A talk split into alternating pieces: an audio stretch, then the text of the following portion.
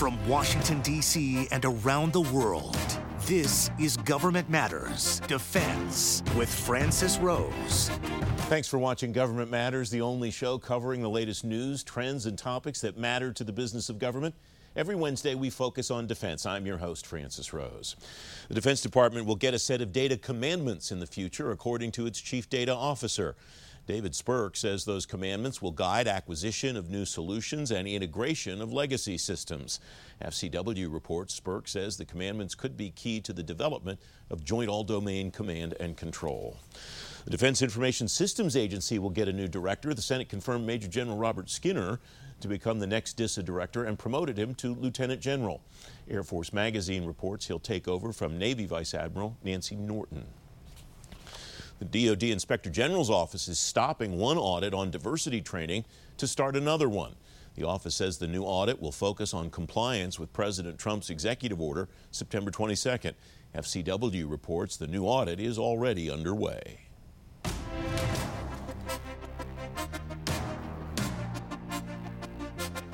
Air Force Chief of Staff General Charles C.Q. Brown says talks are ongoing with Navy Chief of Naval Operations Admiral Michael Gilday about collaborating on the Joint All Domain Command and Control Network. Breaking Defense reports Brown says he's open to developing a memorandum of understanding with the Navy, similar to one the Air Force has with the Army. Deborah Lee James is the 23rd Secretary of the Air Force. Madam Secretary, welcome back. It's good to see you. Um, Thank you. Good to be here, Francis. You are also author of the book Aim High Chart Your Course and Find Success. What does the collaboration look like, do you think, between the Air Force and the Navy on JADC2? Is it as simple as replicating what the Navy and the Air Force have done? Well, nothing is ever quite that simple, Francis. So, for, for one thing, I do think it would be important to get something in writing from the Chief of Naval Operations in collaboration with the Air Force and even with the Army. General Milley, of course, has designated this as a major effort and put the Air Force in charge of it. But the Pentagon is driven by paper, and so to have that MOU, I think, would help particularly as you start working at lower levels and they start questioning, well, are my senior leaders really behind this effort or not? So that paper is important. And I think then if we get that and if the Navy is prepared to commit some time and some resources, that is when they can, in a more fulsome way, start participating in some of these on ramp demonstration experimentation programs where the Army and the Air Force have been collaborating fairly well thus far each of the organizations, each of the branches has had its own effort in this area going for a while. And uh, it, the, as you say, General Milley has decided Advanced Battle Management System in the Air Force is going to be where all of these systems come together. What will that look like ultimately? What still is to happen between now and then uh, before we get to what General McConville talked about on this program a couple of weeks ago and, and others have said you know, all shooters having access to all information. Right. Well, it is a big effort, and it's easier to talk about it than it is to actually demonstrate it and do it and make it work consistently. So, the ABMS uh, program is you think of it as a foundation. Every system needs a foundation upon which the rest will be built. And the ABMS system will be, in effect, a military Internet of Things, which then presumably some of the technologies and the capabilities and the C2 systems that each of the military services have worked on for years can then be plugged into. But the key is, is that it has to all work together in a seamless way. And to get from here to there, you can't swallow the ocean all in one gulp. You have to do these demonstration programs and take it step by step. So that is currently what uh, the team is working on over at the Pentagon. I forgive you if you're biased toward the Air Force and the work that they've done on ABMS, but why is that the right place for, why, why is the Air Force the right place to be kind of overseeing this framework that the other services are coming into? Well, I would say, first of all, that command and control in general has been one of the core missions of the Air Force since the Air Force separated from the Army in the year 1947. So it's kind of in the DNA of the Air Force. It is what the Air Force has done for uh, many, many years. So that's point one. Point two is I give great credit to General Goldfein and subsequently to General Brown. So Goldfein originally had this vision. He he proselytized. He was like an evangelist across the department, convincing others, and he put his money, our money, the Air Force money, where his mouth was, to say we will commit resources, we will commit the time and energy and leadership to make this happen. No one else had stepped up in such a way to build that foundation. And again, the foundation is step one.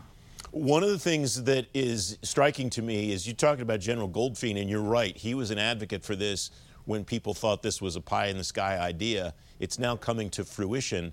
And it strikes me that because of the time that has been devoted to this, this is not something that's likely to disappear as a result of changes of administration. obviously, it's not going anywhere as a result of changes in the Chief of Staff at the Air Force. This is something that for organizations, as you mentioned at the lower levels, that wonder uh, is the command of this branch committed to this? Everybody's committed to this, it appears.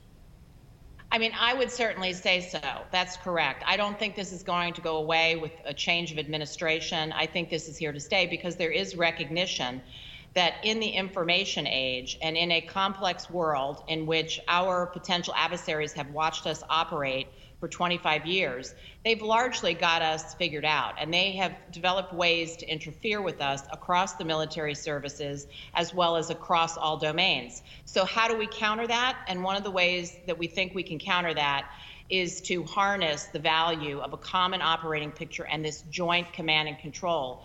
Uh, system, which would give us speed for decision making. It would allow decision makers to figure out how to attack an adversary, do it fast, and, and wreak confusion. So if the enemy doesn't know where you're coming from, and then boom, you hit them before they even know it's coming. That's a tremendous advantage. So I do think the system will be here to stay. We just have a couple of minutes left, Madam Secretary. I spoke to a Navy leader not too long ago, and uh, unprovoked, said, What is your top priority regarding data and the exchange of information? And he said to me, JADC 2, named it without me giving him any prompting. Does, do you take heart in that, that maybe some of the hesitations the Navy's had in the past might be going away finally?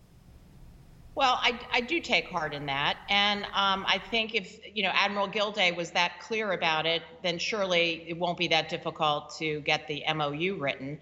And again, not to be make that the be all and end all. And I certainly believe Admiral Gilday's words. But when you filter 10 levels down within the Navy, not everybody gets the message. So if there's a piece of paper to prove that Admiral Gilday is willing to go with this, willing to commit resources, willing to participate in these experimentations, and very importantly, willing to amend or change in some way the Navy's command and control system to compromise for the sake of the joint system, that goes a long way.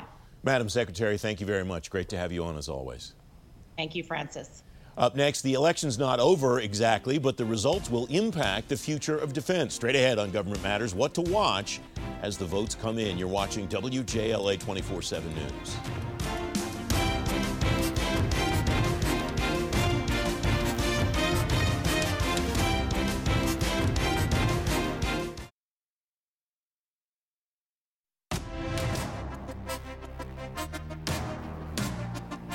The results of some races from Tuesday are official or obvious, but the election will not be official until the General Services Administration signs off on the winner. That could be weeks from now. Aaron Mehta is deputy editor and senior uh, Pentagon correspondent for Defense News. Aaron, welcome. What's your big takeaway from Tuesday night as far as how it impacts the defense community moving forward? Yeah, obviously the first big thing is we got to know who wins as president, um, and that seems like it could take a while, and obviously that'll that'll drive some changes. Uh, the thing that seems to be likely now is it seems unlikely the Senate will flip, which seemed in play up until Tuesday night. Uh, that now seems like the Republicans will hold onto the Senate. That means we're likely looking at uh, a slim Republican majority in the Senate, a slim Democratic majority in the House, and obviously whoever wins the presidency. Uh, there have been a lot of talk from House Democrats, particularly on the progressive side, about trying to cut the defense budget by as much as 10 percent. Uh, we saw Adam Smith, who's the House Armed Services Committee chairman, say he was very worried about that and you knows he has to fight against his own caucus to defend uh, defense spending. Obviously, if the Republicans maintain the majority in the Senate, that helps that situation and probably you know brackets defense spending from any major cuts. What's the difference between uh, continuation of Senator Inhofe as the chairman of the SASC? He was reelected uh, Tuesday night handily, wasn't expected to lose his race, as opposed to Senator Reed, the ranking member, who will stay the ranking member and not become the chairman as some people thought. Yeah, you know, Reed is not a, uh, a flamethrower by any stretch of imagination. He's pretty conservative for a Democrat in terms of defense policy. Uh, obviously, he has a number of defense uh, industries inside Rhode Island that he's focused on, shipbuilding primarily. Uh, I think they, they tend to work together on defense issues. We haven't seen huge daylight between the two of them as chairman and ranking member on major issues. There's been some social aspects that have broken, but for the most part, they tend to work together. Reed's a pretty laid back guy in a lot of ways and how he presents himself. Uh, I think if it had flipped, you would see again more Democratic priorities coming through that committee, but a tone that would probably have been similar. In this case, I think we're going to see just exactly what we've seen the last couple of years with Inhofe and Reed working together. And given that, and I know you're talking specifically about leadership on the SASC, but basically my takeaway from Tuesday night is that as far as it applies to defense policy and defense appropriations, things are pretty much the same. We're still going to have Adam Smith as the chairman of the House Armed Services Committee. We'll have a new ranking member uh, on the Republican side as uh, Mac Thornberry is retired. Um, but we'll still have Inhofe and Reed as the leaders on the SASC. What does that mean for things uh, like the National Defense Authorization Act, in your view? Not much progress seems to be uh, happening so far on this year's uh, bill. Now there's no reason for progress to not happen, right? I mean, the same players are involved, and they now know that they're going to be the same players involved. Yeah, I would imagine that something gets worked out in the NEA pretty quickly post election. I mean, we've, we've seen signals from these leaders that essentially they just didn't want to deal with it until after the election and that they kind of have a plan in place for that now that the election's over. Uh, obviously, I think the big question there is again, with the presidency, uh, if there's anything that gets put into the NDAA, for instance, uh, some of the issues about renaming bases. Uh, President Trump has signaled he would uh, veto or at least is against that type of action. Uh, if that does make it into the NDAA, I think if Trump wins or loses, that's the type of thing that might get pushed to the next year or just have to kind of be an issue that gets worked out in the next month. And that's kind of where I wanted to go next. Do we see a lot of those things coming out of NDAA um, just to make it happen, given that we're now going to be in the middle of November by the time we get uh, really back to work on this? Yeah, I don't know honestly, because a lot of these issues have been discussed for a while. Um, you know, even uh, we've seen some support for for the renaming bases from uh, members of the Pentagon leadership. We've seen support from Republicans. Uh, it's less of an issue on the Hill than it is with the president. Again, if Trump is reelected and he says, "I have a mandate from my voters and they don't like this, and I'm going to veto this," I do think you'll see the then agree, all right, we're going to table this so that we can just get an NDA passed because we need it. If Biden wins, I don't know. Maybe they push the issue, uh, or maybe they say we'll wait until next year, and we know Biden will support this, and we'll deal with it then. Anything else that you'll be following as a result of the election, or do we now, in, in the defense watching business, just go back to the to paying attention to what's going on in the building?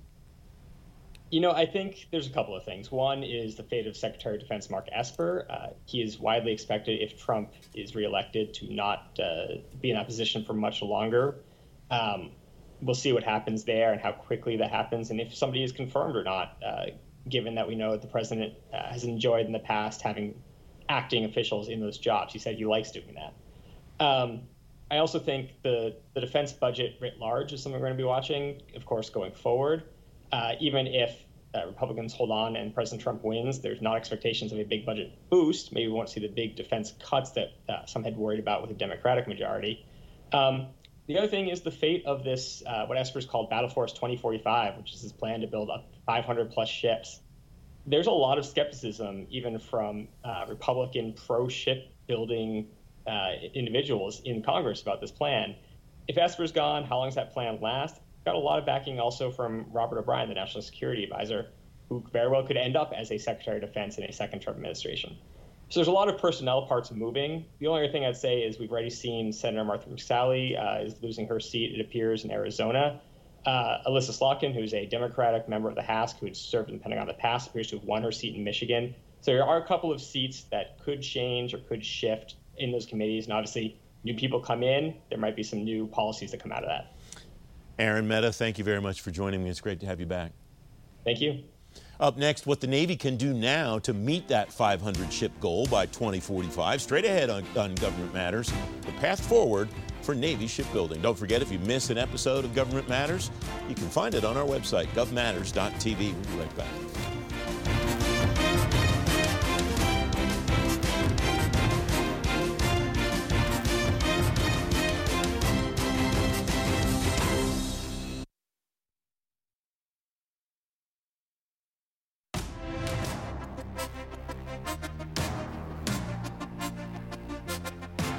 Welcome back. The Secretary of Defense Mark Esper says the Navy will increase its ship count to over 500 by 2045.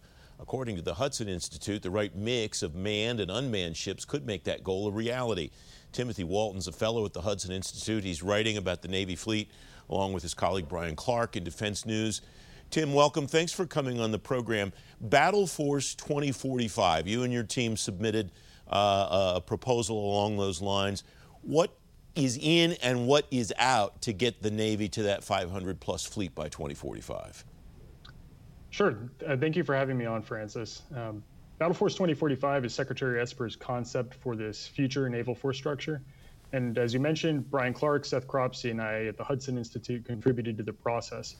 Um, we found that the Navy can credibly field a fleet that would be about 581 vessels by 2045 as long as it changes the ships, the, the mix of ships that it has, from shifting from some larger manned vessels to incorporate more numerous uh, unmanned and smaller vessels in its design.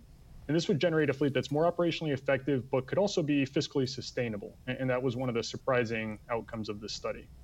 Um, I think another point to highlight is that this new approach to the fleet will require some increases in shipbuilding over the next few years, um, but equally importantly is going to be what's out of the plan, as you pointed out. Um, and so there are a bunch of sort of expensive add ons that could distract the Navy from the most important elements. So, for instance, there's interest in growing to three per year the number of attack submarines that are procured by the Navy. Um, we found that that would be very expensive to do. And it would also be challenging for the industrial base because shipyards are currently building the next generation of nuclear uh, ballistic missile submarine, the Columbia class. So it'd be challenging to do those two things at the same time. Um, another good example is how, uh, in the area of hypersonics, where National Security Advisor Ro- Robert O'Brien uh, discussed his interest in installing boost glide hypersonic weapons on old destroyers. Um, I think his proposal comes from a good place. Uh, but the fact is, uh, that would cost a lot to make those modifications to ships that are nearing the end of their service lives and are really expensive to operate. So it probably wouldn't be the best use of the Navy's resources. So overall, uh, Secretary Esper's design and vision has lots of promise, but defense leaders will actually need to stick to it and not get distracted. And I wonder how much of that is the responsibility of the defense leaders and how much of it's the responsibility of Congress, Tim, to stick to whatever it is that the Defense Department says that it wants and not give the department a whole bunch of things it doesn't want. Uh, that's a great question. Exactly. So I think it's going to be incumbent upon the Navy to carefully explain this proposed plan to Congress, how it changes the design of the fleet. And an element of that will be what's changed in, in terms of the fleet design. Um, our proposed approach to the fleet, I think, gives a lot of leeway to, to Congress in the sense that it stewards the maritime industrial base, stewards shipyards, it doesn't rapidly cancel construction of any current ships. So I think that should assuage Congress. Um, but there are going to be some changes, and congressional support will be necessary to make it possible. You get at, uh, in this Defense News column, you and Brian, uh, one of the issues that I have not seen discussed as much, a lot made of the fleet and what the composition is. But you write the Navy needs to spend more on improving repair yard infrastructure, growing munitions stocks, and providing command and control capabilities to the force. But the problem is that all costs money too, right, Tim? It, it does. Uh, yep. So I think the Navy is going to have to follow this delicate balancing act. Um, most of these discussions of future fleet architecture focus on the number of ships, uh, be it 287, 355, 581. Uh, but they almost always ignore what are all of the other enablers necessary to make a fleet operate and fight effectively. Um, we pointed out three there in, in that article. Um, and those are areas where the Navy is going to have to address it. So, for instance, for its ships to spend more time at sea instead of tied up at the pier, they're going to have to invest more into repair yard infrastructure. For us to have credible numbers of weapon stocks um, for a potential conflict, they're going to have to invest in munitions and in command and control capabilities, as you mentioned. All of these areas can only be properly funded if they come at the cost of some combatant hulls. There's necessarily a balance there uh, that needs to take place. And, and we found that this balanced approach to fleet design can generate one that's more credible. The sustainability issue extends not just to building the ships, maintain, maintaining them after uh, they're in the water as well. What does that look like from a perspective of the types of ships that you and your team are proposing that the Navy build? Exactly. So, in terms of the mix of ships, we recommended that the Navy start to make a, a shift towards smaller ships, um, some of which can have smaller crews, um, and some of which can be lightly manned or unmanned. Um, all of these vessels will have a significant operations and support cost. Um, just because a vessel is unmanned doesn't mean that it's not going to require uh, funding for its fuel, for its maintenance, and actually personnel um, occasionally aboard the ship, but definitely ashore to make them operate. So there's operations and support cost to all of these ships.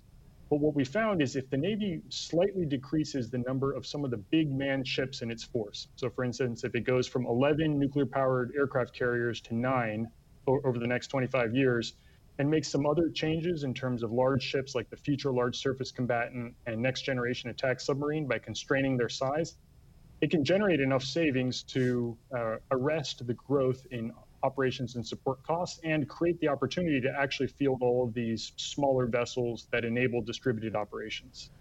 Tim Walton, thanks very much for joining me. It's great to have you on the program. Thank you, Francis. If you've missed the show or you're on the go, you can stay plugged in on issues that matter to the business of government. Government Matters is available as an audio podcast now. You get it on Apple Podcasts, Google Play, SoundCloud, and TuneIn, or just ask your digital assistant to play the Government Matters podcast. I'm back in two minutes.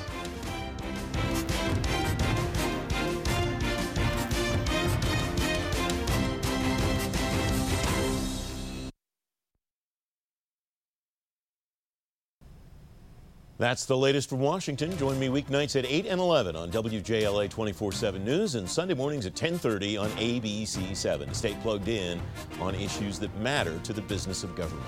Thanks for watching. I'm Francis Rose.